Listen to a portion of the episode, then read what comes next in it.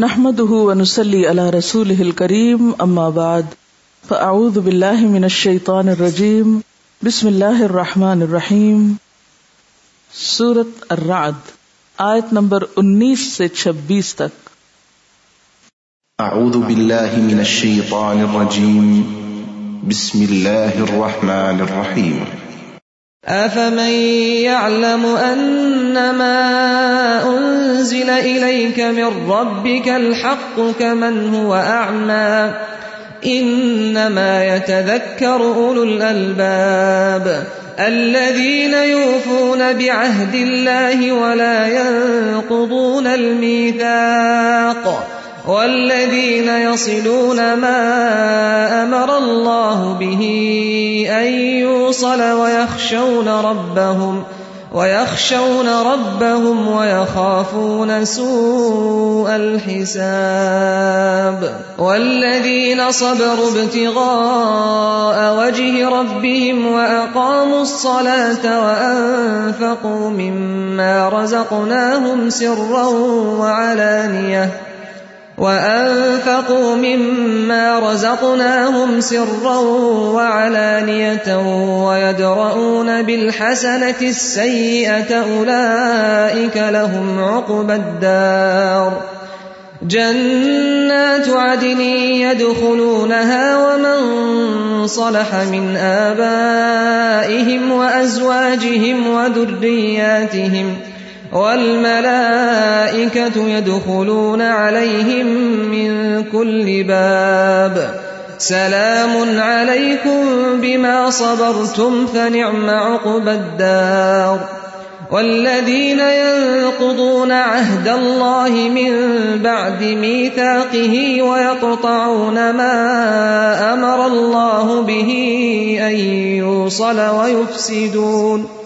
ويفسدون في الأرض أولئك لهم اللعنة ولهم سوء الدار الله يبسط الرزق لمن يشاء ويقدر وفرحوا بالحياة الدنيا وما الحياة الدنيا في الآخرة إلا متاع شروع کرتی ہوں اللہ کے نام سے جو بے انتہا مہربان، نہایت رحم فرمانے والا ہے۔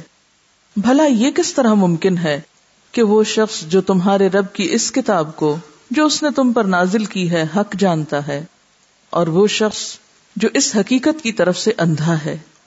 دونوں یکساں ہو جائیں، دونوں برابر ہو جائیں۔ نصیحت تو دانش مند لوگ ہی قبول کیا کرتے ہیں۔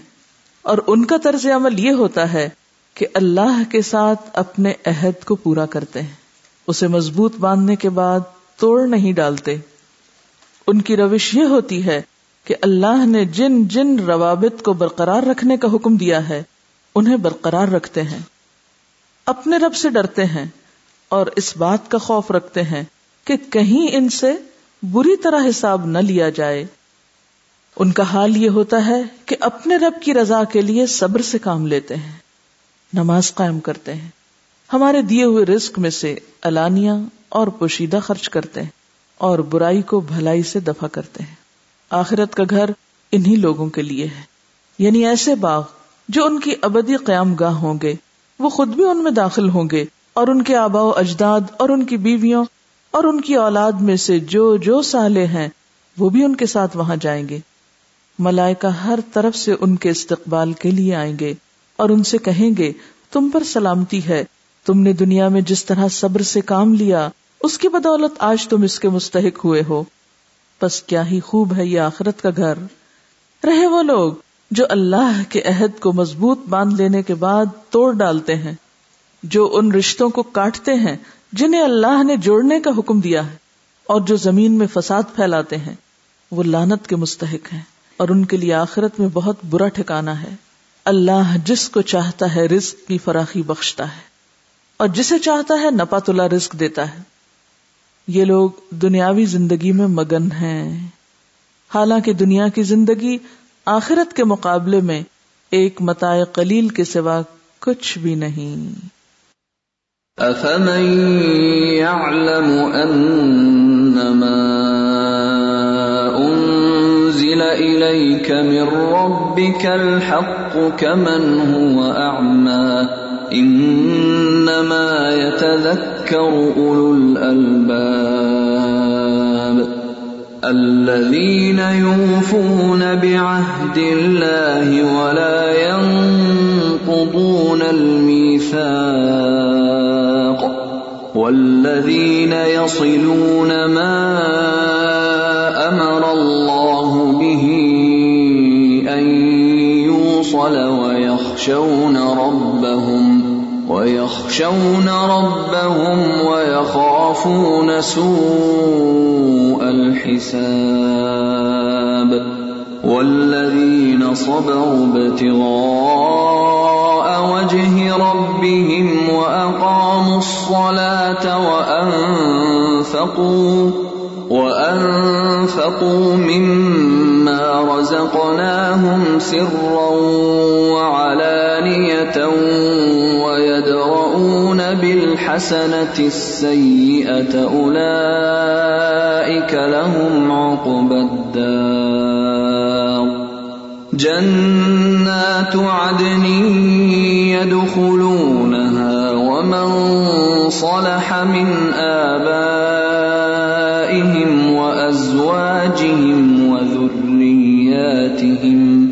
والملائكة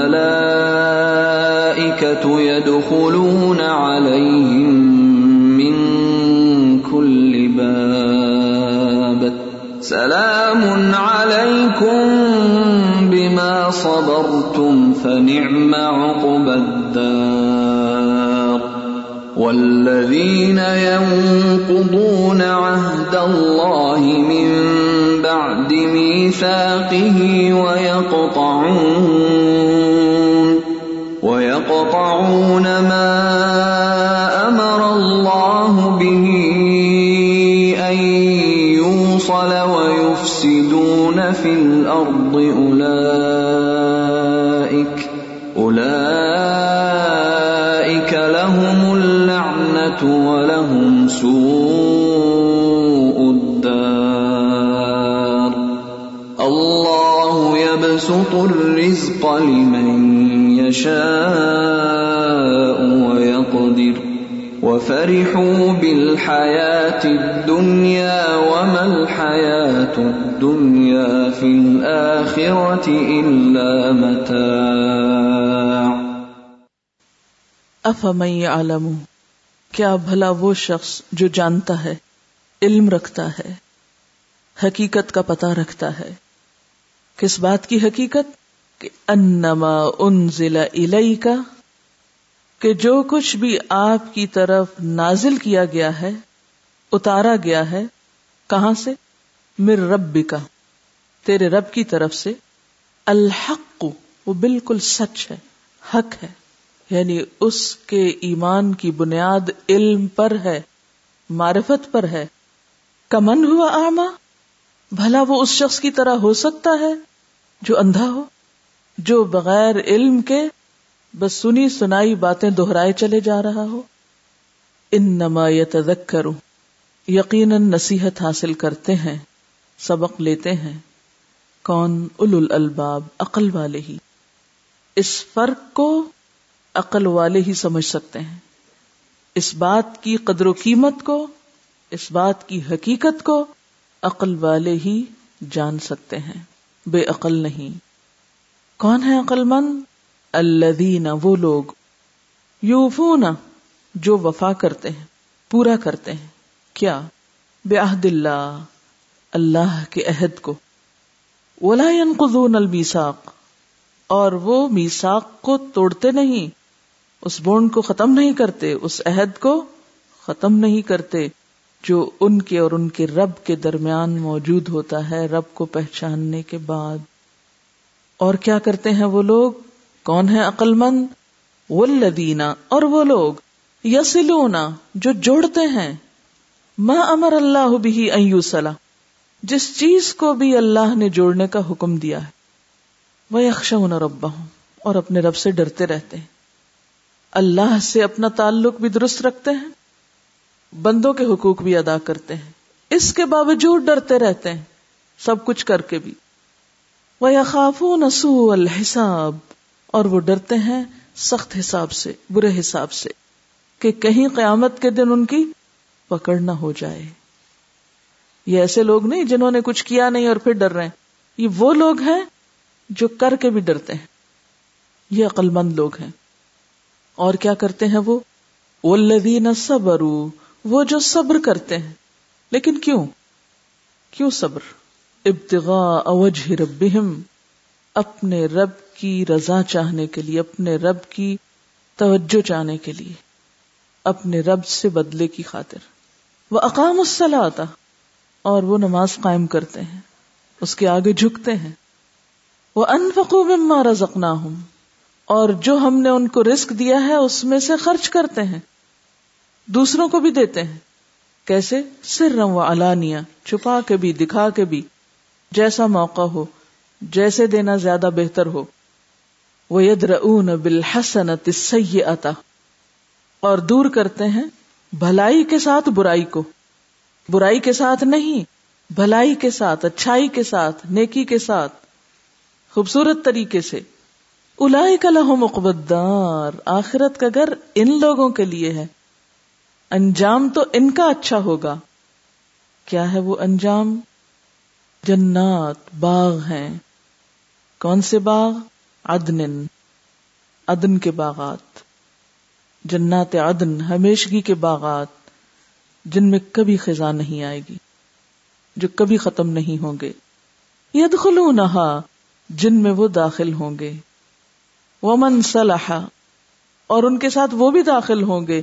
جو بھی نیک ہوئے، من آبائہم، ان کے اوپر والوں میں سے، بڑوں میں سے، باپوں میں سے، اور اس میں صرف باپ نہیں، مراد ماں، باپ، نانا، دادا یا اوپر کے رشتے دار۔ وہ ازواج اور ان کے شوہر یا بیویاں دونوں کے لیے زوج کا لفظ آتا ہے۔ وہ ضروریات اور ان کے نیچے والے یعنی اولادیں۔ ول ملا اکت ید خلون علیہم اور فرشتے بھی ان پر داخل ہوں گے۔ فرشتے بھی ان کے پاس آئیں گے۔ من کل لباب ہر دروازے سے، ہر طرف سے۔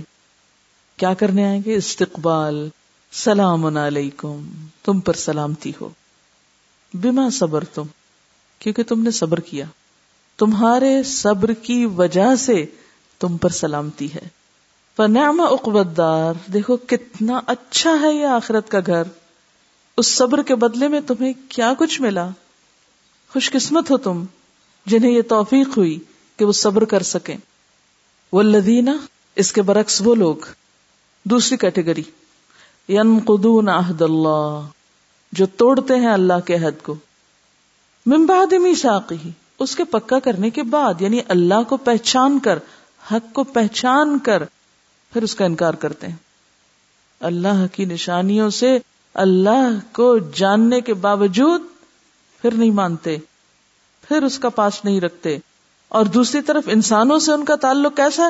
وہ یک امر اللہ بھی ان رشتوں کو کاٹتے ہیں، ان تعلقات کو توڑتے ہیں، جن کو جوڑنے کا اللہ نے حکم دیا ہے۔ وہ یوف سدون الارض اور وہ لوگ زمین میں فساد برپا کیے ہوئے ہیں۔ اولئک لهم اللعنہ، ایسے لوگوں پہ لانت ہے۔ ایسے لوگ اللہ کی رحمت سے محروم ہیں، جنہیں نہ خدا کا خوف ہے اور نہ بندوں کا احساس۔ وَلَهُمْ سُودْ دار اور ان کے لیے بدترین ٹھکانا ہے، بدترین گھر ہے۔ اور جہاں تک دنیا کا تعلق ہے، تو وہ دونوں گروہوں میں سے جس کو اللہ چاہے دے۔ اللہ یبسط الرزق لمن یشاء۔ اللہ جس کے لیے چاہتا ہے رزق پھیلا دیتا ہے، خوب کھلا رسک دیتا ہے۔ وہ اقدر جس کو چاہتا ہے اندازے سے دیتا ہے نپا تلا دیتا ہے۔ لیکن لوگوں کا حال کیا ہے کہ جب دنیا ان کے پاس آتی ہے، تو خوش ہو جاتے ہیں، پھولنے لگتے ہیں۔ وہ فرح بالحیات دنیا اور وہ دنیا کی زندگی پر پھول گئے، اترانے لگے، خوشیاں منانے لگے، آپے سے باہر ہونے لگے، حدیں توڑنے لگے۔ حالانکہ وہ بھول گئے، کیا کہ وہ مل حیات دنیا اور نہیں ہے یہ دنیا کی زندگی فی الآخرت آخرت میں اللہ متا مگر متا قلیل، تھوڑا سا فائدہ۔ وہاں پہنچ کر پیچھے چھوڑی ہوئی دنیا، حقیر فائدے کے سوا کچھ نہ نظر آئے گی۔ اب آپ دیکھیے، دو طرح کے لوگوں کا موازنہ کیا گیا ہے۔ ایک علم والا اور ایک بے علم۔ ایک معرفت والا اور دوسرا نہ سمجھ ایک عقل والا اور دوسرا بے عقل۔ ایک کا طریقہ زندگی کچھ اور اور دوسرے کا کچھ اور۔ ایک کا انجام کچھ اور اور دوسرے کا کچھ اور۔ آپ کھڑے ہیں دو راہے پر۔ دو میں سے ایک رستہ اختیار کرنا ہے۔ تو انسانوں میں ہمیشہ دو طرح کے لوگ ہوتے ہیں۔ دو قسم کے لوگ ہوتے ہیں۔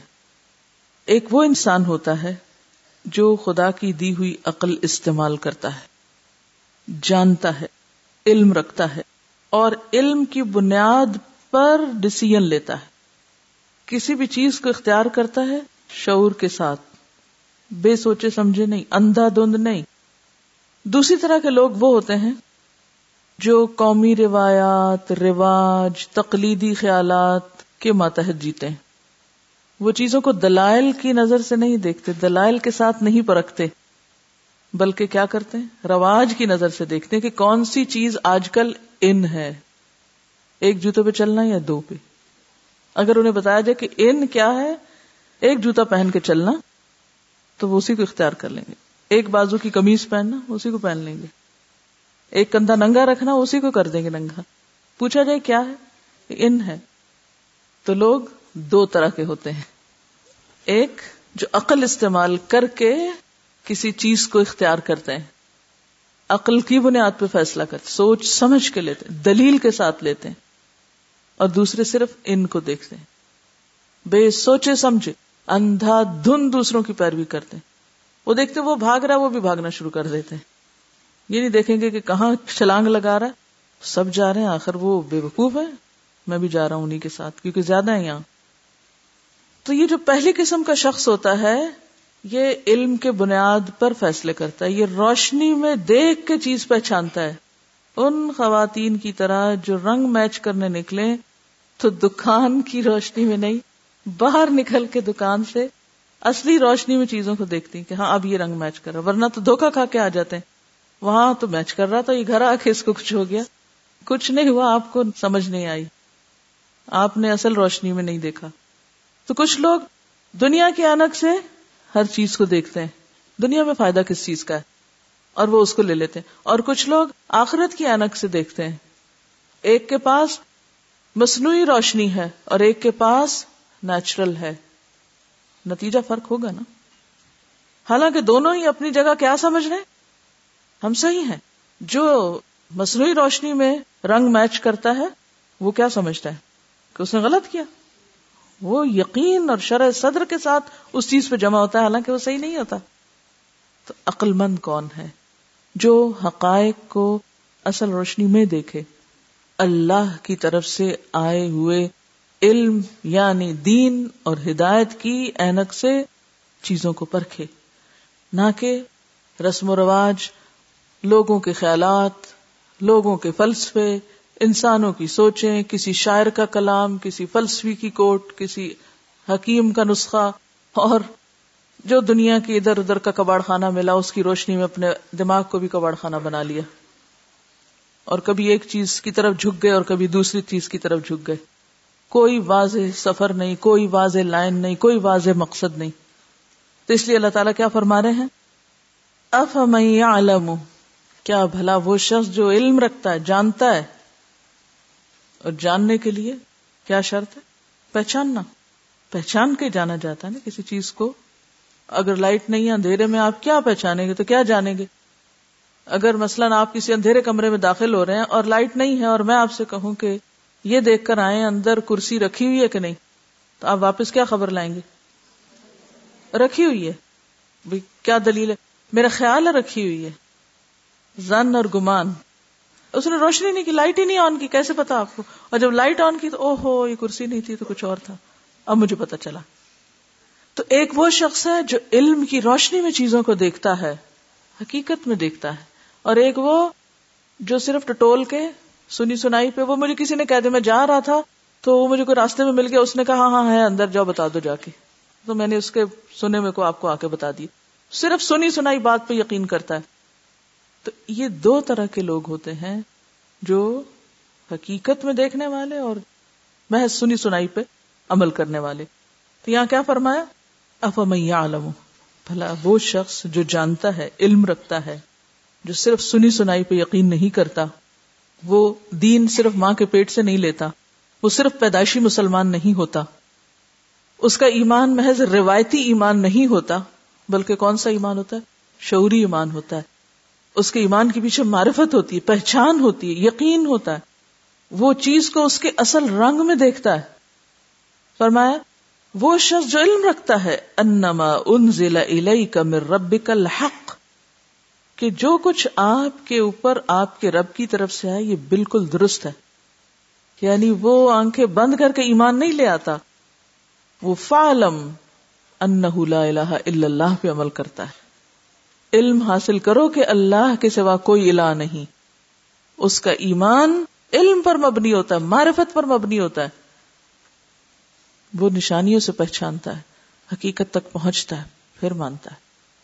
جو حق کو باطل کا فرق سمجھ کر حق کو اختیار کرتا ہے، وہ پھر حق ہی کو اختیار کرتا ہے۔ اور جو صرف اس چیز کو حق سمجھتا ہے جسے لوگ حق سمجھتے ہیں، جس کو اس کے ماں باپ حق کہتے ہیں جس کو اس کا فرقہ حق کہتا ہے، جس کو اس کے دوست حق کہتے ہیں، بس وہ بھی اسی کو حق کہتا ہے۔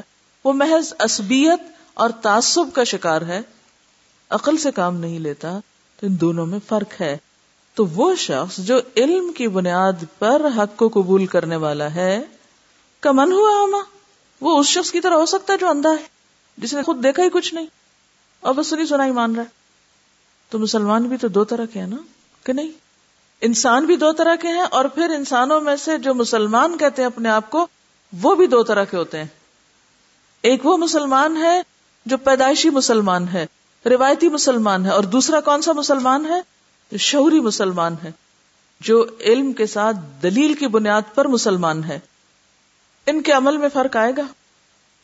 آپ دیکھیے، پہلے سے بارے میں یہ فرق بتا دیا جاتا ہے۔ ایک طرف بنی اسرائیل ہیں۔ پیدائشی اور نسلی مسلمان اور بہت فخر ہے ان کو اپنے اسلام پر اور اپنے دین پر، اپنے یہودی بننے پر۔ ان کے اعمال آپ دیکھیے۔ ہر موقع پر کیا کر رہے ہیں؟ انہوں نے دین کو کیسا کھیل بنا رکھا ہے؟ علیہ السلام سے کہتے ہیں، گائے ذبح کرو۔ وہ کیا کرتے ہیں اس کا ایک مزاق بنا لیتے ہیں۔ کہیں حجت بازی ہے اور کہیں شوشا بازی ہے اور کہیں بس دین کو کھیل تماشا بنایا ہوا ہے۔ اور دوسرا ایمان ہے ابراہیم علیہ السلام کا۔ جو فوراً بعد واقعہ شروع ہوتا ہے ابراہیم علیہ السلام کا۔ ابراہیم ایک تھے۔ ان ایک کو کیا کہا گیا؟ امت۔ وہ ایک بھاری ہے لاکھوں اور کروڑوں پر۔ کیونکہ وہ ایک کیسا ایمان رکھتا ہے؟ شہری ایمان رکھتا ہے۔ سوچا سمجھا ایمان رکھتا ہے۔ میں نے مثال دے دی، اب آپ ذرا غور فرمائیے بنی اسرائیل کے رویے پر، جو آپ نے قرآن میں پڑھا، اور ابراہیم علیہ السلام کے طریقے پر۔ ابراہیم علیہ السلام کیسے ایمان لائے تھے؟ کائنات میں غور و فکر کو نشانیوں سے دیکھتے دیکھتے ریشنل تھنکنگ پہچان، غور و فکر، سوال جواب، بہتر سے بہترین کی تلاش، صحیح اور غلط کی پہچان، وہ بصیرت، وہ سب چیز وہاں نظر آتی۔ اور پھر جس جس آزمائش میں ڈالے گئے، پورے اترتے گئے۔ وہ ادب تلا ابراہیم اور ابو بکلیمات وہ اتم یہی تو صبر تھا۔ ہر آزمائش پر پورے اترے۔ یہ ان کے شعوری ایمان کی وجہ سے۔ اور بنی اسرائیل کتنی آزمائشوں میں پورے اترے تھے۔ ہر تھوڑے دن کے بعد موسیٰ علیہ السلام کے پیچھے پڑ جاتے تھے۔ یہ کیا تم نے مشقت میں ڈال دیا؟ تمہارے آنے سے پہلے بھی ہم مصیبت میں تھے، بعد میں بھی۔ اور وہ سارے قصے جو آپ قرآن پاک میں بنی اسرائیل کے پڑھتے ہیں۔ آج بھی ہم مسلمانوں میں دونوں طرح کے لوگ موجود ہیں۔ یعنی ہمارے معاشرے میں ہر جگہ دو طرح کے لوگ پائے جاتے ہیں۔ اور ان دونوں کی زندگیاں بالکل دو مختلف دھاروں پہ بہ رہی ہوتی ہیں۔ ایک گھر میں رہنے والے دو لوگ دو مختلف سٹریمز پر جا رہے ہوتے ہیں۔ فرق باہر نہیں، فرق اندر ہوتا ہے۔ اب آپ دیکھیے، اس فرق کو اللہ تعالی مزید واضح کرتے ہیں۔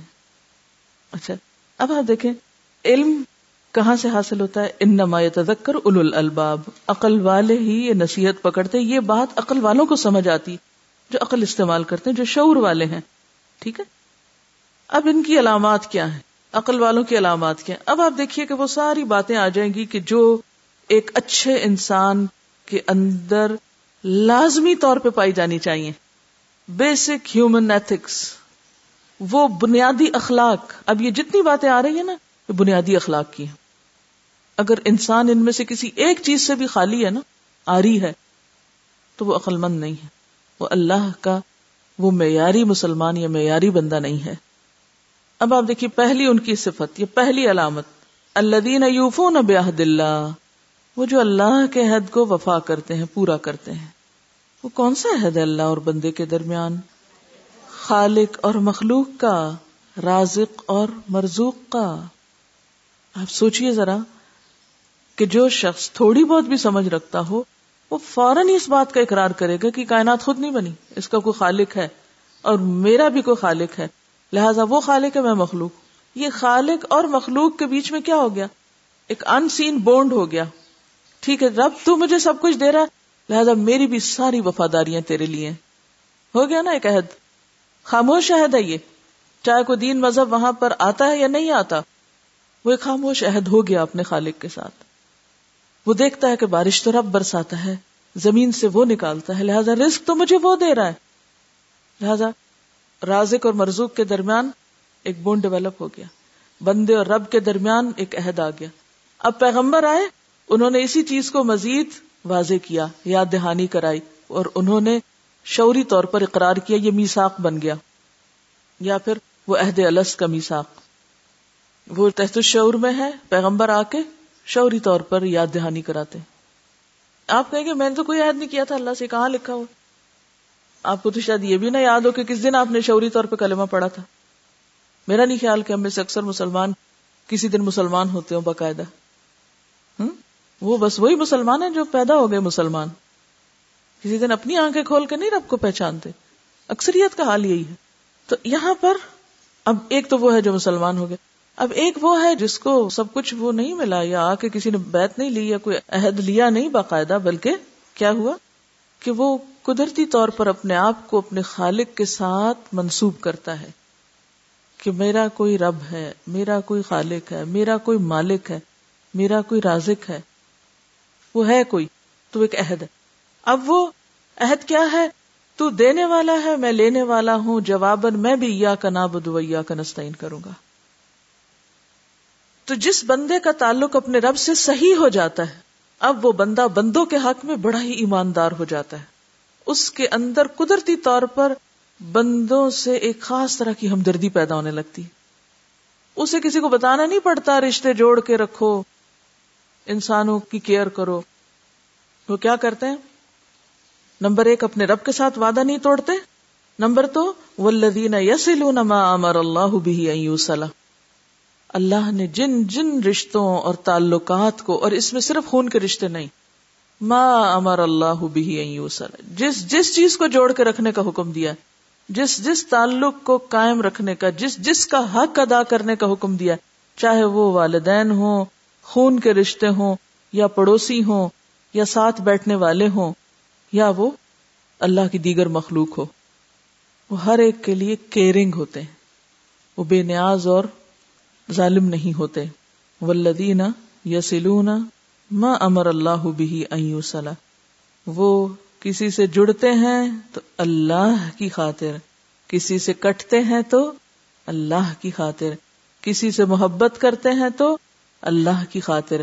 کسی سے بغض رکھتے ہیں تو اللہ کی خاطر۔ کسی کو کچھ دیتے ہیں تو اللہ کی خاطر۔ اور کسی سے کچھ روکتے ہیں تو اللہ کی خاطر۔ ایسے ہی لوگوں نے کیا کیا؟ من احب اللہ و ابغض اللہ و آتا اللہ و منا اللہ فقد استکمل ایمان ایسا شخص ہی اپنا ایمان مکمل کرتا ہے۔ اور یہی نتیجہ ہے اللہ دینا یوفو بیاہد اللہ کا۔ جو اللہ سے اپنے بونڈ کو مضبوط کرتے ہیں، اللہ سے ڈرتے ہیں، وہ لازمی طور پر انسانوں سے اپنا تعلق ٹھیک رکھتے اگر یہ دیکھنا ہو کہ کسی انسان کا اللہ سے تعلق درست ہے یا نہیں، تو کہاں سے دیکھو گے؟ کسی اور کو نہیں، اپنے آپ کو ہی دیکھیں گے کہ پھر میرا بندوں سے تعلق کیسا ہے؟ میرا اللہ کے بندوں کے ساتھ معاملہ کیسا ہے؟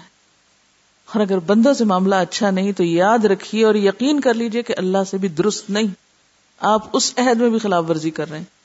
کیونکہ آپ نے عہد کیا تھا مالک، تو نے سب کچھ مجھے دیا لگا میں تیری اطاعت کروں گا۔ ہاں؟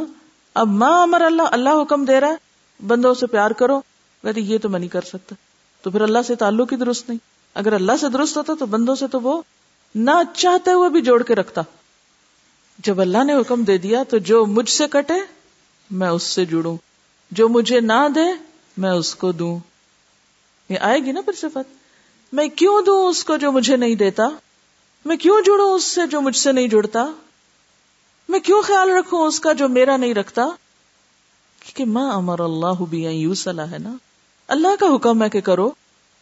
میں اپنے نفس کا تو بندہ نہیں ہوں کہ میرا دل چاہتا ہے کہ نہیں کرو، تو میں نے نہیں کرنا۔ میں کیوں کروں نہ چاہتے ہوئے بھی؟ کیونکہ میں نفس کی غلام نہیں ہوں۔ میرا معبود میرا دل نہیں ہے۔ میرا معبود میرا رب ہے۔ اس لیے مجھے تو کرنا ہے۔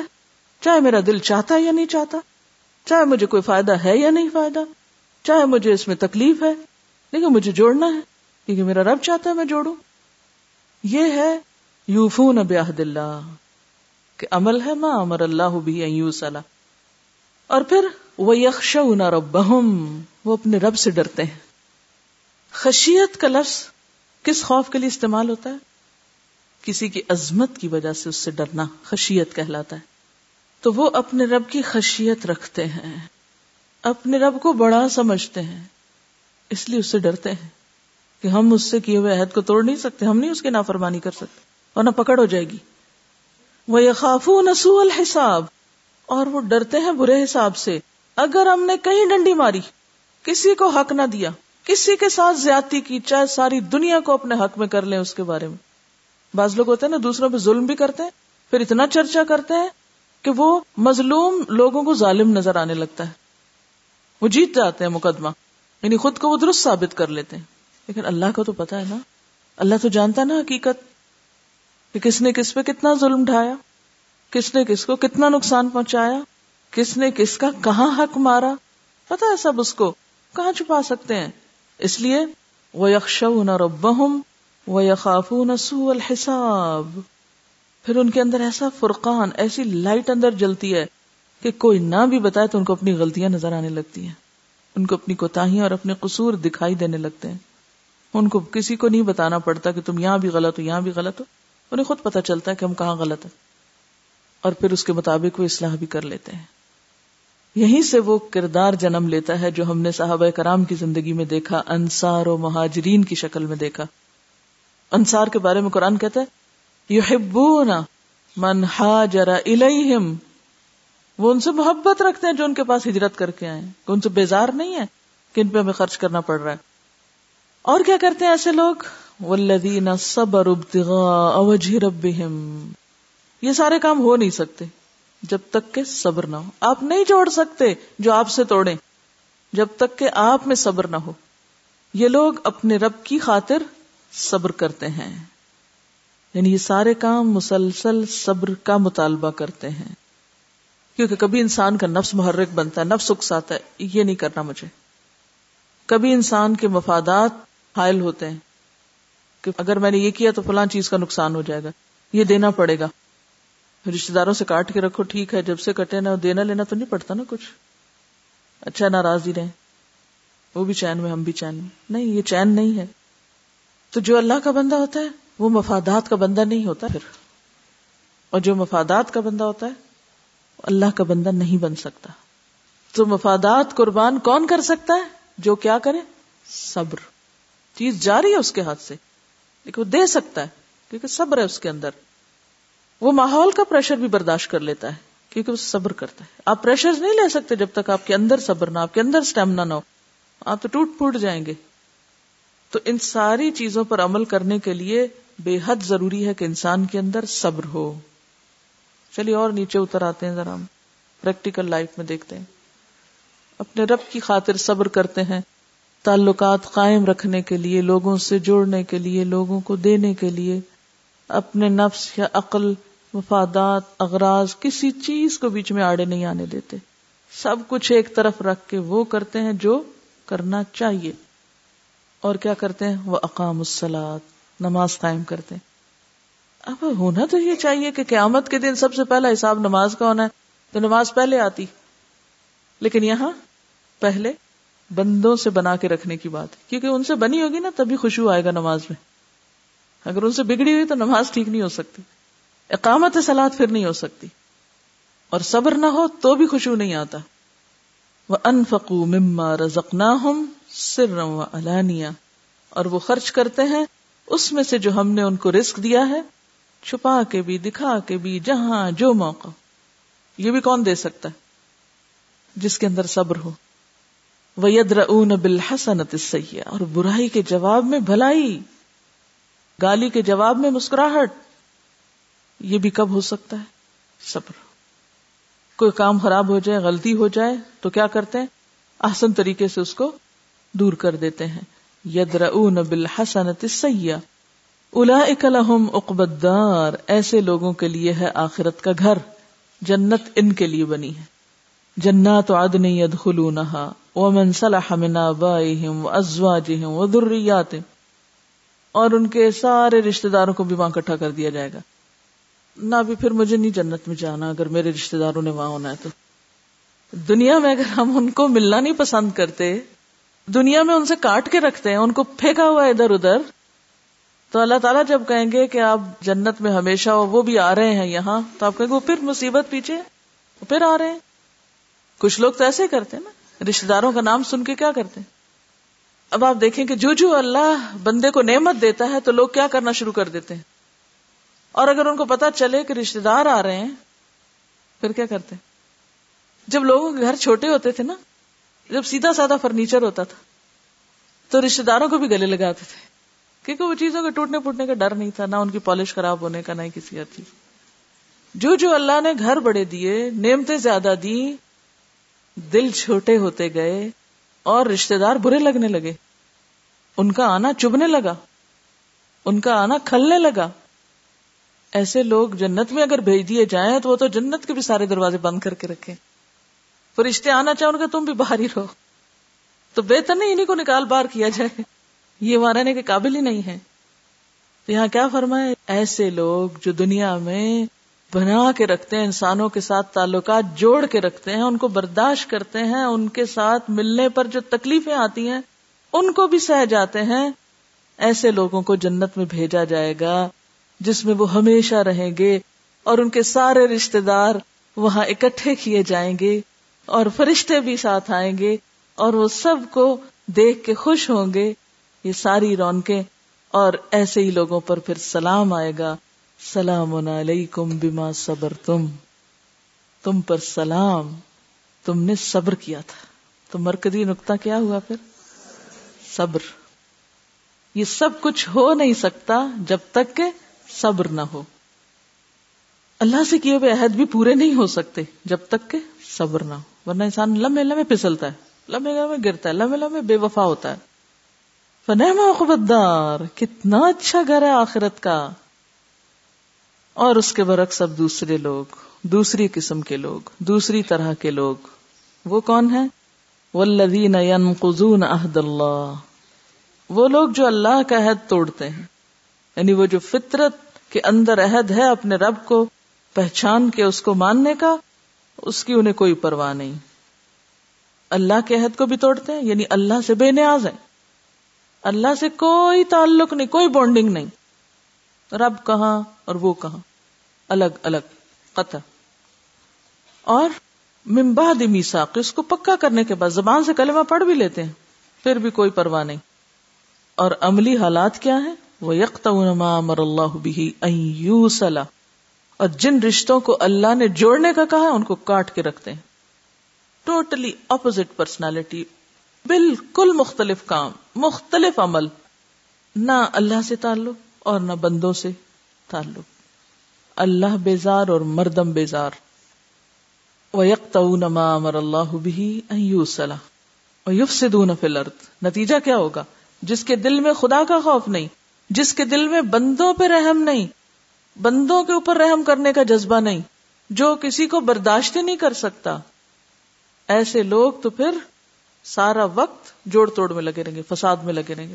اس کو کاٹ، اس کو توڑ، اس کے خلاف غیبت کر، اس کا مذاق اڑا، اس کے خلاف محاذرائی قائم کر۔ کہیں سے کسی کو برا بھلا کہ کبھی کسی کے پیچھے پڑ، ان کو ہر ایک میں خامیاں نظر آتی ہیں، پھر وہ سب کو تہو بالا کر دیتے اور فساد پھیلاتے ہیں۔ وہ خیر میں شر نکالتے ہیں۔ شر پیدا کرتے ہیں۔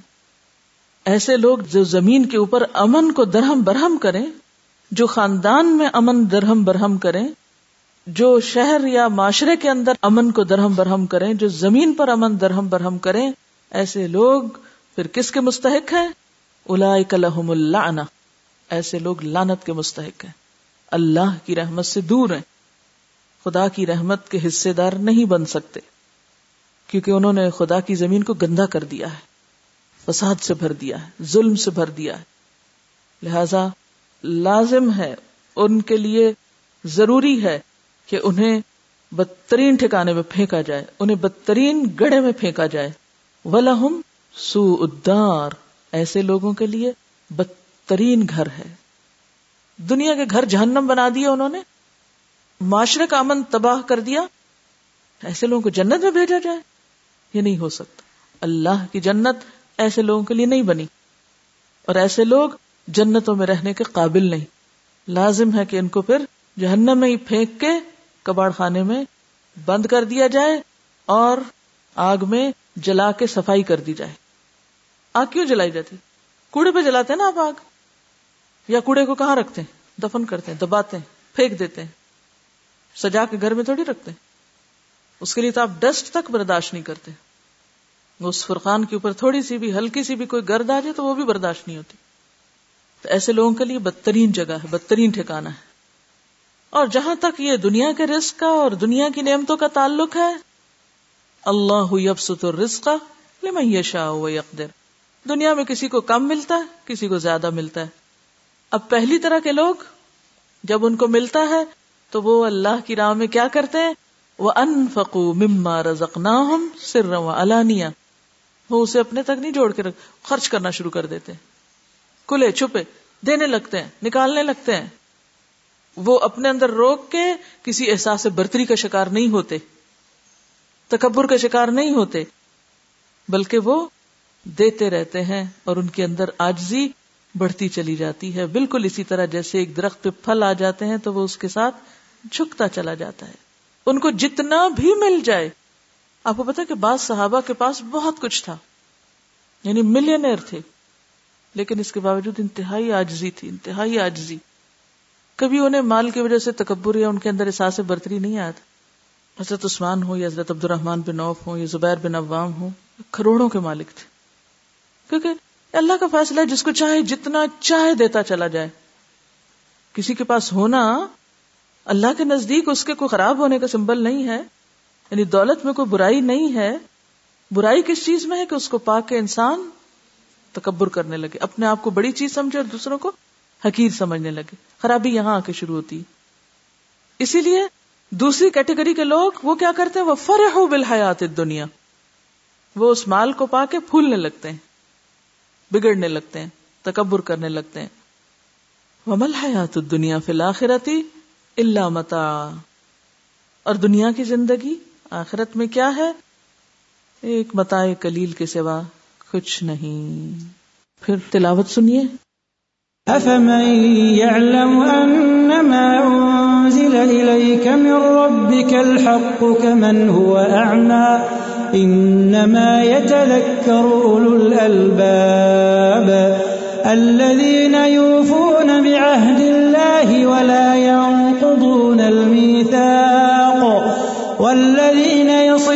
يصلون ما أمر الله به أن يوصل ويخشون ربهم ويخشون ربهم ويخافون سوء الحساب.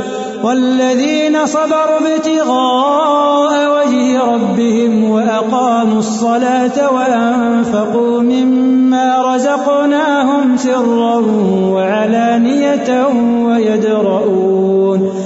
ويدرؤون بالحسنة السيئة أولئك لهم عقبى الدار. جنات عدن يدخلونها ومن صلح من آبائهم وأزواجهم وذرياتهم والملائكة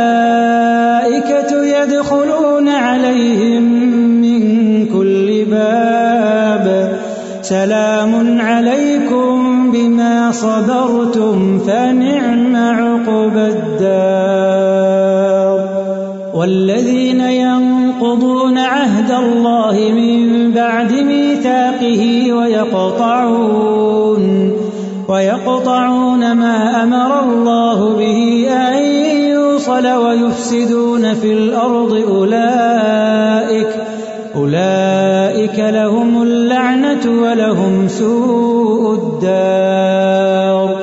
الله يبسط الرزق لمن يشاء ويقدر. وفرحوا بالحياة الدنيا. وما الحياة الدنيا في الآخرة إلا متاع.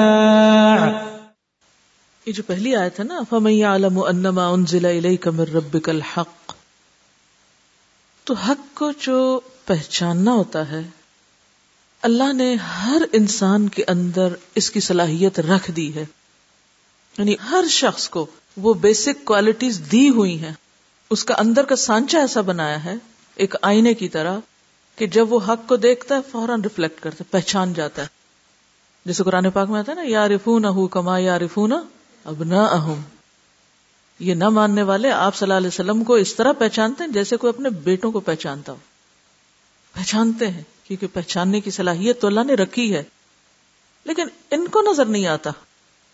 یعنی اتنے روشن دلائل ہیں کائنات میں کہ ہر انسان اللہ کو پہچان سکتا ہے۔ اتنی سیدھی اور صاف بات ہے کہ کوئی شخص یہ نہیں کہہ سکتا کہ یہ سب کچھ خود بخود بنا نمرود نے بھی پہچان لیا تھا، فرعون نے بھی پہچان لیا تھا۔ ابو جہل نے بھی پہچان لیا تھا، یہود نے بھی پہچان لیا تھا، ہرقل نے بھی پہچان لیا تھا۔ لیکن ان سب نے کیا کیا؟ سارے منکرین پہچانتے ہیں۔ ایسا نہیں کہ نہیں پہچانتے۔ ہر ایک کی زندگی میں یہ لمحہ ضرور آتا ہے جو خالق کو ڈیسپریٹلی وہ پانا چاہتا ہے۔ اب وہ جس درجے کا بھی پاتا ہے، وہ ذرے کے درجے پہ ہو یا جو کے درجے پہ ہو یا گندم کے درجے پر ہو، وہ جو حدیث میں ہی آتا ہے نا کہ جس کے دل میں رائی کے دانے برابر بھی اور پھر ذرے برابر بھی اگر کو خیر ہوئی تو وہ نکال لیا جائے گا۔ اب اگر ایک شخص نے رب کو پہچانا، وہ کلک کیا اس کو اور کہا، یا اللہ، تو جو بھی ہے، میں تجھے مانتا ہوں۔ اس کے بعد اسے کوئی پتا نہیں کہ وہ رب کیا ہے، کیونکہ کوئی پیغمبر نہیں آیا، اس کے پاس تعلیم نہیں آئی۔ لیکن وہ مانتا ہے، وہ دین فطرت پر ہے۔ جیسے نبی صلی اللہ علیہ وسلم کے زمانے سے پہلے لوگ دین فطرت پر تھے نا، جن کو ہنافا کہا جاتا تھا۔ تو وہ ایک طرح سے مسلمان کنسیڈر کیے جاتے تھے۔ تو بات یہ ہے کہ کچھ لوگ جن کے پاس حق آتا ہے، وہ پہچان جاتے ہیں ہاں, ہاں، یہی ہے۔ کچھ اس میں سے قبول کر لیتے ہیں اور کچھ دیکھ کے ریجیکٹ کر دیتے اب یہاں آ کر شامت آتی ہے کہ جو پہچان کے ریجیکٹ کرتا ہے، اس کی پکڑ ہو جاتی ہے۔ وہ ریجیکشن کیوں ہوتی ہے؟ وہ رد کیوں ہوتا ہے؟ اس کے پیچھے کیا نفسیات ہوتی ہے؟ یا تو کوئی مفاد ہوتا ہے، یا اقتدار ہوتا ہے۔ یا کسی چیز کے چھننے کا ڈر ہوتا ہے، یا ذاتی بڑائی کے جانے کا ڈر ہوتا ہے ہاں؟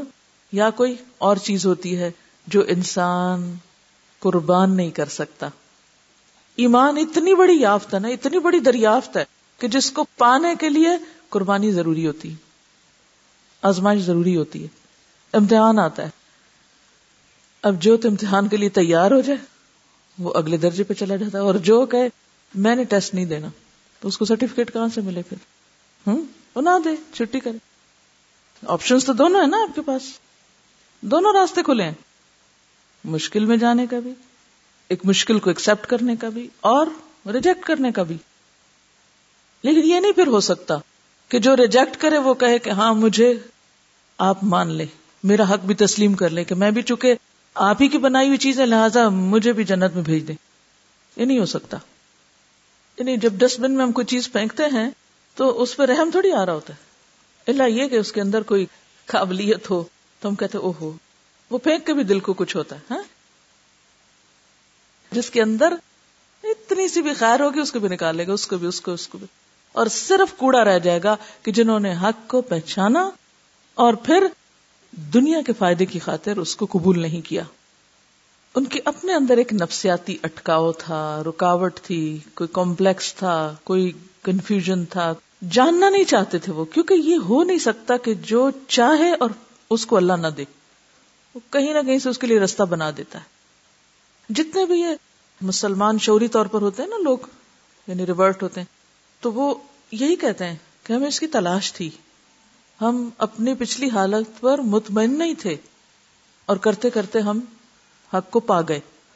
اچھا یہاں ایک اور چیز جو بڑی اہم دونوں طرف آئی، وہ تعلقات کا بنانا اور جوڑنا اور تعلقات کو کاٹنا۔ اس کے پیچھے بھی کیا نفسیات ہوتی؟ یعنی اللہ سے کب کاٹتا ہے بندہ؟ جب ایک وہ نفسیاتی رکاوٹ اندر ہوتی ہے کوئی مفاد ہوتا ہے دنیا کا۔ بندوں سے کب کاٹتا ہے انسان؟ وہاں بھی جب مفاد نہیں ہوتا، جب کوئی فائدہ نظر نہیں آتا یعنی کچھ لوگ ہوتے ہیں نا کہ وہ لوگوں کے ساتھ بہت اچھی طرح پیش آتے ہیں، بہت اچھا معاملہ کرتے ہیں، بہت اچھے اخلاق سے رہتے ہیں ایک دوسرے کے کام آنے کے لیے دوڑتے ہیں، ایک دوسرے کی خوشی غمی پہ پہنچتے ہیں، حالانکہ ان کا کوئی خون کا رشتہ نہیں ہوتا، پھر بھی خوشی ہو تو مبارکباد کے لیے آ جاتے ہیں، کوئی فوت ہو جائے تو تعزیت کے لیے آ جاتے ہیں۔ کبھی اختلاف ہو بھی تو اس کو بھی بلا دیتے ہیں، شکایت ہو بھی تو پی جاتے ہیں ہاں اور بہت اچھا اخلاق رکھتے ہیں۔ لیکن یہ سب کچھ کب تک ہوتا ہے؟ جب تک انہیں دوسروں سے کچھ فائدہ ہوتا ہے یا ان کا کوئی مفاد بیچ میں ہوتا ہے۔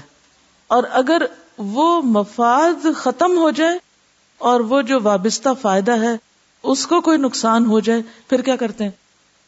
اب کیا ہوتا ہے؟ اب ان کا اخلاق سب دھرے کا دھرا رہ جاتا ہے۔ ان کو آپ کی خوشی غمی سے کوئی تعلق نہیں۔ وہ اپنی دعوتوں میں آپ کو بلانا آپ بھول جاتے ہیں۔ ہوں جو پہلے کبھی بھی نہیں بھولتے تھے۔ گھر آ کے لے کے جاتے تھے۔ ہوں چھوٹی چھوٹی باتوں کو بڑا ایشو بنا لیتے ہیں۔ چھوٹی چھوٹی شکایتوں کو ایک افسانہ بنا لیتے ہیں۔ تو یہ کون لوگ ہوتے ہیں؟ یہ تعلقات جوڑنے والے اور کاٹنے والے؟ ہاں بنیاد یہی ہونی چاہیے۔ اصل جوڑنے والے کون ہیں؟ یہ بات میں اس لیے کہہ رہی ہوں کہ کہیں ہمیں دھوکا نہ ہو۔ کہ ہم نے تعلق صرف اس لیے بنایا ہو کہ مفاد ہے یہاں تو ہم ہم تو بہت خوش اخلاق ہیں۔ ہم تو یہ بھی کرتے ہیں، یہ بھی کرتے ہیں۔ لیکن اصل میں اس کے پیچھے اللہ کی رضا نہیں ہوتی۔ اس کے پیچھے کوئی دنیا کا مفاد ہوتا ہے۔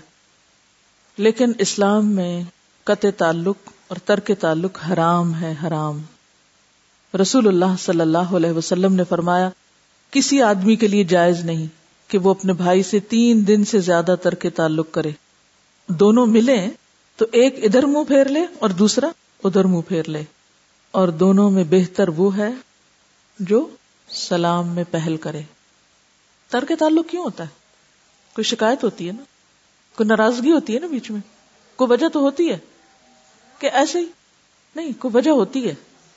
کوئی نہ کوئی شکایت ہوتی ہے۔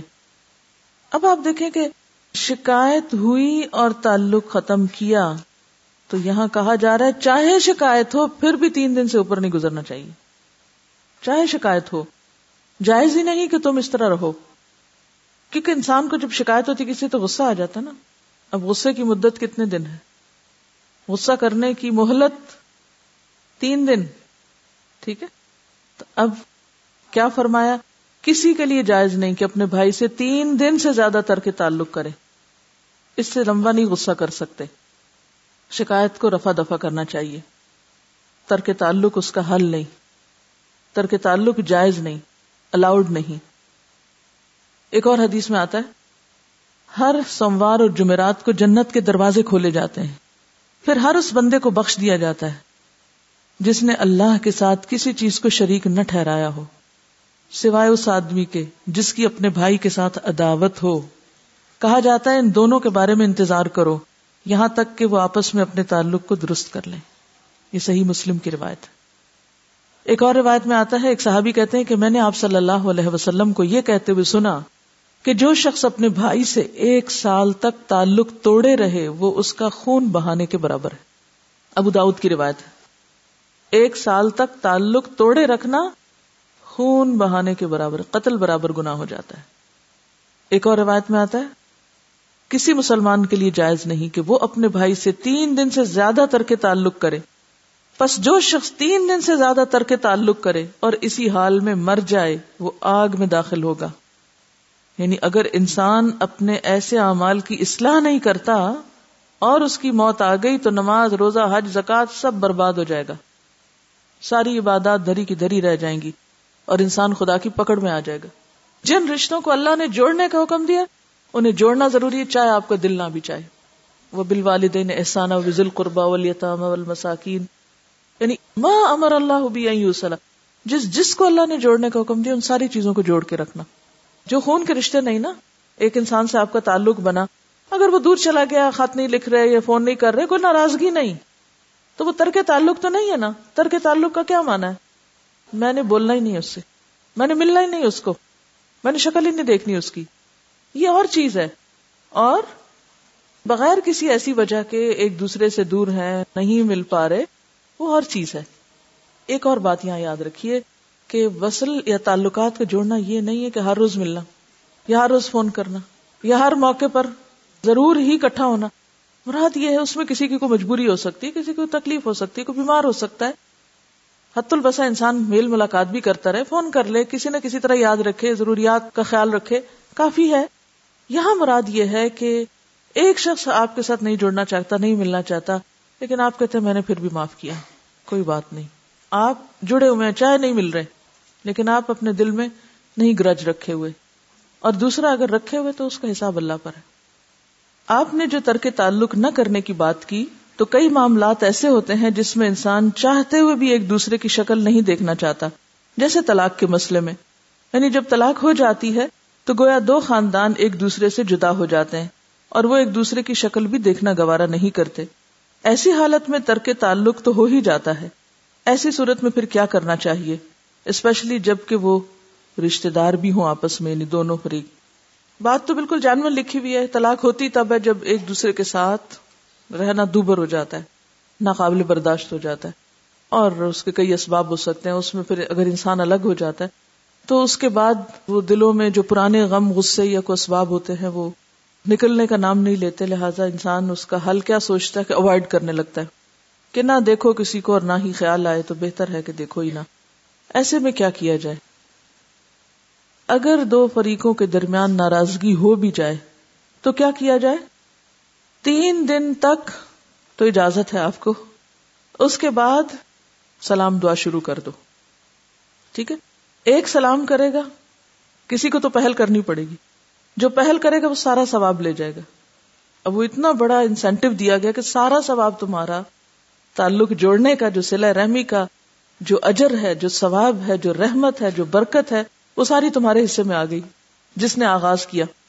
اور اس کے بعد دوسرا فریق بھی کتنی دفعہ نہ کرے گا، کتنی دفعہ جواب نہیں دے گا۔ بعض اوقات ہم سلام اس لیے نہیں کرتے کہ اگر دوسرے نے جواب نہ دیا تو میری بےزتی ہوگی۔ پیچھے چھپی ہوئی بات یہ ہوتی ہے۔ لیکن ہم کہتے نہیں، ہمیں شرم آتی۔ تو شرم کا نام لگا کے ہم ایک کام سے رک جاتے ہیں۔ اصلاح ذات البین کیا چیز ہے؟ آپ صلی اللہ علیہ وسلم نے فرمایا، کیا میں نہ تمہیں بتاؤں، وہ کام جو نماز، روزے اور صد کے خیرات سے بھی افضل ہے، اور وہ ہے اصلاح ذات البین۔ دو ناراض لوگوں کو آپس میں جوڑنا۔ ان کو آپس میں اکٹھا کرنا۔ اور سب سے بدترین چیز کیا ہے؟ لوگوں کے درمیان پھوٹ ڈالنا۔ ہوں اور اس کو کیا فرمایا کہ ہی الحالقہ وہ تو مونڈ دینے والی، جیسے سیفٹی یا اس طرح بال مونڈ دیتا ہے۔ وہ بال نہیں، بلکہ آپ نے فرمایا دین کو مونڈ دینے والی۔ تعلقات کی خرابی سب سے زیادہ کس پر اثر انداز ہوتی ہے؟ انسان کے دین پر۔ دین کا کبڑا ہو جاتا ہے۔ دین نکل کے رہ جاتا ہے، ختم ہو کے رہ جاتا ہے۔ تو لہٰذا وہ سارے اسباب ختم کرنے چاہیے جس سے تعلقات خراب ہو اور ان اسباب کو اختیار کرنا چاہیے جس سے تعلقات بہتر۔ اب آپ دیکھیں، ہڈی کیا ایک دن میں جڑ جاتی ہے؟ لہذا اگر کسی کے ساتھ تعلق خراب ہو جائے تو پھر کیا کرنا چاہیے؟ انتظار کرنا چاہیے، ٹائم دینا چاہیے، وقت لگتا ہے۔ لیکن علاج شروع کر دینا چاہیے، علاج میں دیر نہیں ہونی چاہیے۔ اگر آپ دیر سے ہڈی جوڑیں گے، جتنی دیر کریں گے، کیا ہوگا؟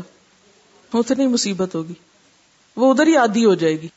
تو بعض اوقات رشتے داریاں جب کٹ جاتی ہے تو وہ الگ الگ ہی رہنے کے عادی ہو جاتے ہیں۔ پھر جوڑنا اور مصیبت ہو جاتا ہے۔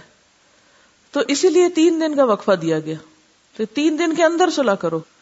اور اگر خدا نخواستہ کوئی ایک ناراضگی میں مر گیا، تو وہ جائے گا کہاں؟ خواب وہ نماز، روزہ، حج زکات کرتا ہو۔ کیونکہ تعلقات کی خرابی سارے دین کو برباد کر دیتی ہے۔ ٹھیک ہے نا؟ اب تیسری بات یہ دیکھیے کہ ما امر اللہ بھی صلاحی اللہ کا حکم ہے۔ جب اللہ کا حکم آ جائے تو پھر آپ کی خواہشات اور جذبات کہاں ہیں؟ یہ تو اللہ نے حکم دیا ہے۔ کسی انسان کا حکم تو نہیں کہ جوڑ کے رکھو۔ تو جب اس کا حکم ہے تو پھر کیا کرنا ہوگا؟ پھر ماننا ہے نا؟ سمے نا اتانا چاہے مرضی نہیں، کوئی بات نہیں۔ مجھے تو اللہ کی رحمت چاہیے۔ آپ خود سوچئے کتنا واضح اللہ تعالیٰ نے دو طرح کے لوگوں کا الگ الگ نامہ کر دیا۔ جوڑنے والے ادھر اور کاٹنے والے ادھر۔ اب یہ تو نہیں ہو سکتا آپ ہوں کاٹنے والوں میں سے اور جائیں آپ جنت میں۔ تو سزا بھگتنی پڑے گی پھر اس کی۔ اور اس میں پھر بعض زخم مندمل ہو جاتے ہیں، نشان بھی چلے جاتے ہیں۔ بعض زخم جلدی مندمل ہو جاتے بعض زخم دیر سے ٹھیک ہوتے ہیں۔ بعض زخم تو ٹھیک ہو جاتے ہیں، نشان نہیں جاتے۔ تو اٹ ڈپینڈس اچھا بعض لوگوں کے زخم جلدی ٹھیک ہوتے ہیں، بعض لوگوں کے دیر سے ٹھیک ہوتے ہیں۔ پھر یہ پرسن ٹو پرسن بھی ویری کرتا ہے۔ کچھ لوگ ادھر بات ہوئی، ادھر بھلائے، معاف کیا اور گئے اپنے کام سے کام، کچھ یاد نہیں۔ اور کچھ لوگ سارے کام بلا دیں گے، یہ بات فضول سی نہیں بھولیں گے۔ تو یہ پھر آپ کی اپنی پرسنل ٹریننگ ہے گرومنگ ہے، آپ نے اپنی جیسی بھی کی ہو، جو آپ کو ماحول ملا ہو۔ کیونکہ اس میں ماں باپ کی تربیت، اس میں انسان کی تعلیم، اس میں انسان کا مزاج، اس میں انسان کا ماحول، بہت ساری چیزیں کاؤنٹ کرتی ہیں۔ کوئی صرف ایک فیکٹر نہیں ہوتا کہ جس کی وجہ سے آپ یہ کام کرنے یا نہ کرنے کے قابل ہوں۔ بعض لوگ اللہ کے خوف سے اللہ کے حکم کی تابے داری کرتے ہوئے اپنے دل میں زخم رکھنے کے باوجود بھی دوسرے کی طرف آگے بڑھ کے لپک کے سلام دعا شروع کر دیتے لیکن ریسپانس نہیں کوئی ملتا۔ ایسی صورت میں کیا کیا جائے؟ آپ کا بتانا وہ نہیں سنے گا۔ آپ نہیں بتائیے اس کو کچھ۔ کیونکہ وہ تو آپ سے ناراض ہے، وہ آپ کا سلام قبول نہیں کر رہا، وہ آپ کی نصیحت کہاں سے قبول کرے گا؟ صبر کریں اور درگزر کریں، کیونکہ آپ نے اپنے رب کے لیے سلام کیا۔ آپ نے اپنا فرض ادا کر دیا۔ آپ بری ذمہ ہو گئے۔ آپ جوڑنے والوں میں سے ہو گئے۔ اور دوسرے شخص کا عمل اس کے لیے۔ اور ایک دن آئے گا کہ اس کا دل بھی اللہ پھیر دے گا۔ دل کس کے ہاتھ میں دلوں کو کون پھیرتا ہے؟ آپ کا کیا خیال ہے کہ آج جو آپ سے محبت کرتا ہے وہ ہمیشہ کرتا رہے گا؟ ایسا ہوتا ہے؟ اور آج جو آپ سے نفرت کرتا ہے وہ ہمیشہ کرتا رہے گا؟ نہیں، یہ دل اللہ کے ہاتھ میں ہے، اس لیے کبھی مایوس نہ ہو اگر آج نہیں، تو کل یومن ہوا فیشا یہ تو آپ یقین رکھیے نا کہ نیکی جو ہے وہ رائے گاہ نہیں جاتی۔ ان اللہ لا يضيع اجر المحسنین۔ محسنین کا اجر اللہ ضائع نہیں کرتا۔ اگر کوئی نہیں بھی قدر کرتا نہ صحیح، جب آپ نے اپنے رب کے لیے کی تو کر کے بے نیاز ہو جائے اس پر ایک کیسٹ بھی موجود ہے، عدل، احسان اور صلح رحمی۔ واخر دعوانا ان الحمد للہ رب العالمین۔ سبحانك اللهم وبحمدك نشهد ان لا اله الا انت نستغفرك ونتوب اليك السلام علیکم ورحمۃ اللہ وبرکاتہ۔